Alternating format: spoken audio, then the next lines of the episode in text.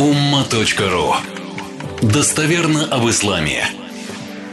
Но сейчас будет мощный хадис. Конечно, потом его почитаете в материале на umma.ru. Он там внутри материала.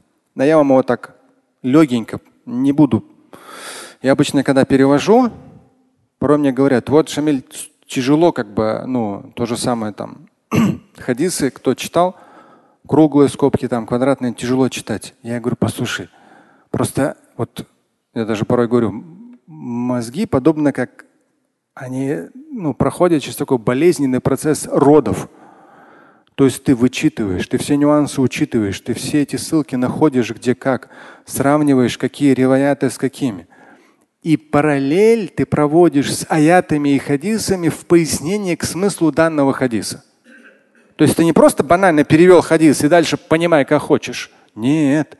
Ты даешь ссылки, где он, чтобы человек, если разбирается, посмотрел оригинал.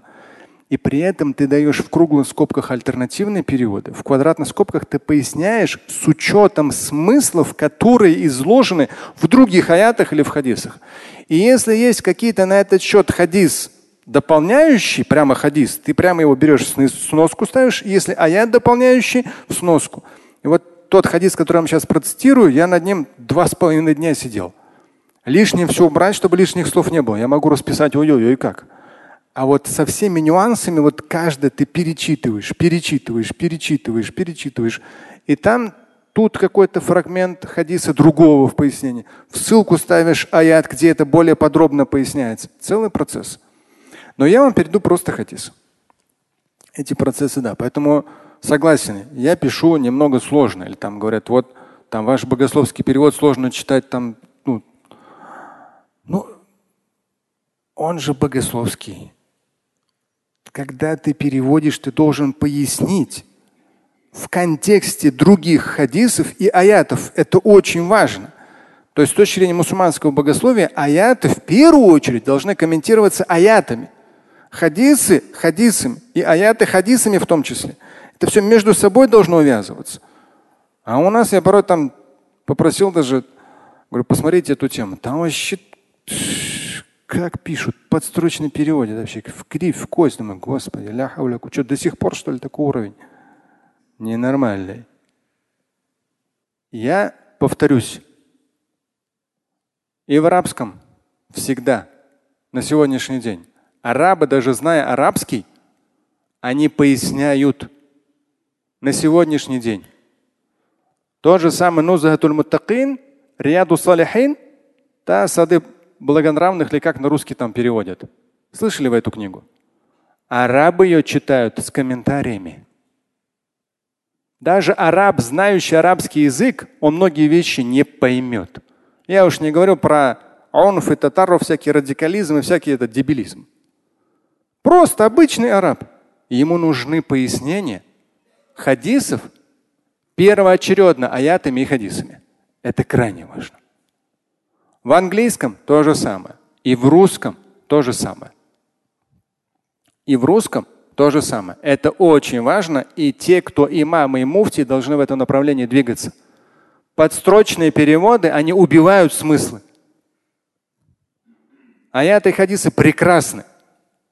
Но первоочередно, когда они есть понятие общий контекст Корана и хадисов, а не что-то выдернутое с учетом невежества человека. Поэтому вот тогда нормально. Да. Но это большая работа для имамов и муфтиев, согласен. Не каждый под это подпишется. Хадис. Ибн Маджи, 42-62, Сахих. عن ابو هريره عن النبي صلى الله عليه وسلم قال Аль-Майиту тахдурухуль маляйка. Если подстрочно, как я сказал, я там не буду вам перечитывать, как я это перевел, посмотрите. Но я буду так построчно двигаться, но с небольшими пояснениями. Аль-Майит само слово. Мертвец. Тахдурухуль маляйка. К нему приходят ангелы. То есть смысл в том, что человек, ну, в арабском языке э, как раз такие моменты. То есть не вот он еще не мертвый, он умирает. Но аль-мейт его уже называют. Потому что это не просто там какое-то временное отключение, временно потерял сознание. Нет, это маид. То есть это уже вот предсмертный процесс, смерть. смерть. Она идет, процесс пошел, аль-маид. Его уже поэтому и в хадисе говорится, мертвый, тахдурухуль маляйки. К нему приходят ангелы. Маляйки интересно, в множественном числе. Это как, возможно, вы тоже с этим сталкивались, как говорят, а как ангел смерти за всеми успевает? Это они же нематериальные. Им даже скорость не нужна. Им даже скорость не нужна. Им не нужна материя. Это мы проходим материально, мы идем, двигаемся. Им даже понятие скорости для них не существует. Все. Там нету закона физики. И поэтому та же самая душа, да, мы же ее не видим, когда она выходит. Мы можем какие-то звуки, что-то, какие-то движения видеть, да. Но саму душу мы не видим. Поэтому ангел смерти не видим. Но это та часть, которая, если ее увидят, все тогда. Тогда все будут только, только и делать, что молиться, поститься. Напугаются так, что мало не покажешь. Ну, конечно, на следующий день уже забудут об этом, перетрактуют. Ну. Поэтому в хадисе сказано, мертвый человек, к нему приходит ангел. فإذا كان الرجل صالحا قالوا اخرجي أيتها النفس الطيبة كانت في الجسد الطيب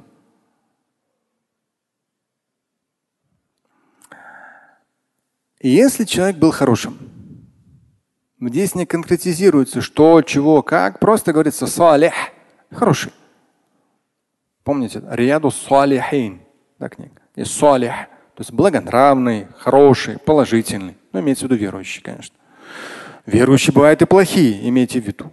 Здесь говорится про хорошего.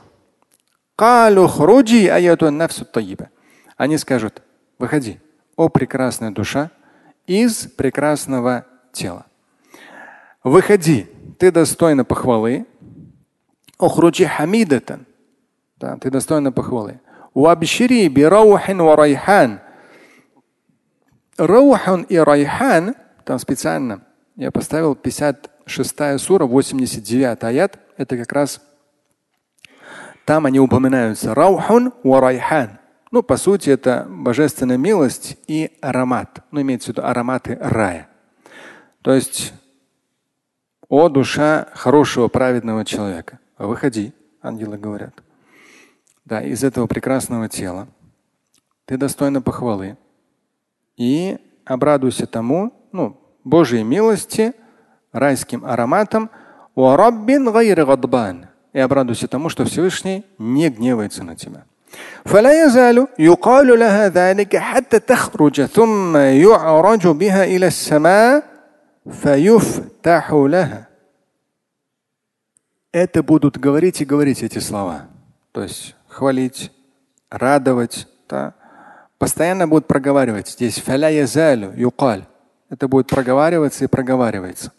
Хатта тахруджа. Пока душа не выйдет. То есть она не моментально выходит, она постепенно будет выходить пока она не выйдет. Когда она выйдет, ее поднимут в небо.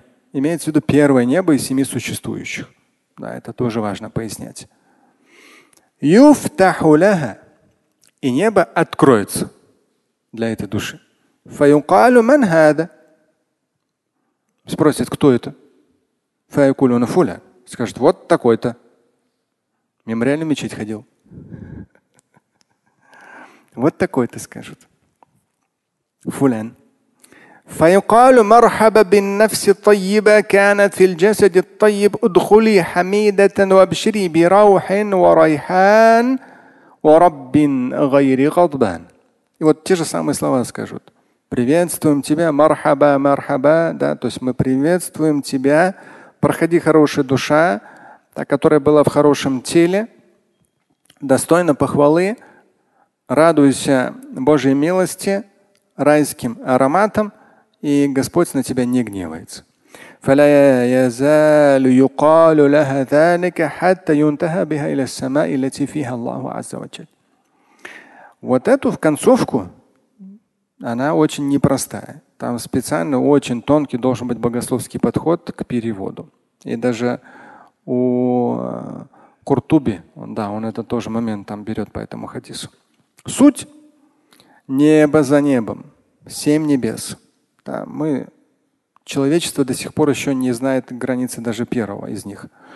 Семь небес.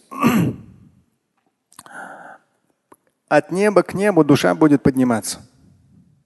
Душа будет подниматься. Слышите вот эти слова приветствия и поднимет ее на самый высший уровень. Все.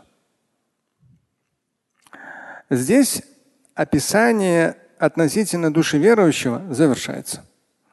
Да, есть, э, ну, если Всевышний будет миловать, напишу этот материал, не успел его написать по поводу видится души верующих в загробном мире или нет. Но есть описание да, в хадисах, в достоверных хадисах, что души, они как, как птичка на ветке райского дерева. Да. То есть ввысь поднимают, и там у них определенный, определенная степень свободы будет. Слушать и читать Шамиля Аляутдинова вы можете на сайте umma.ru. Стать участником семинара Шамиля Аляутдинова вы можете на сайте триллионер.life.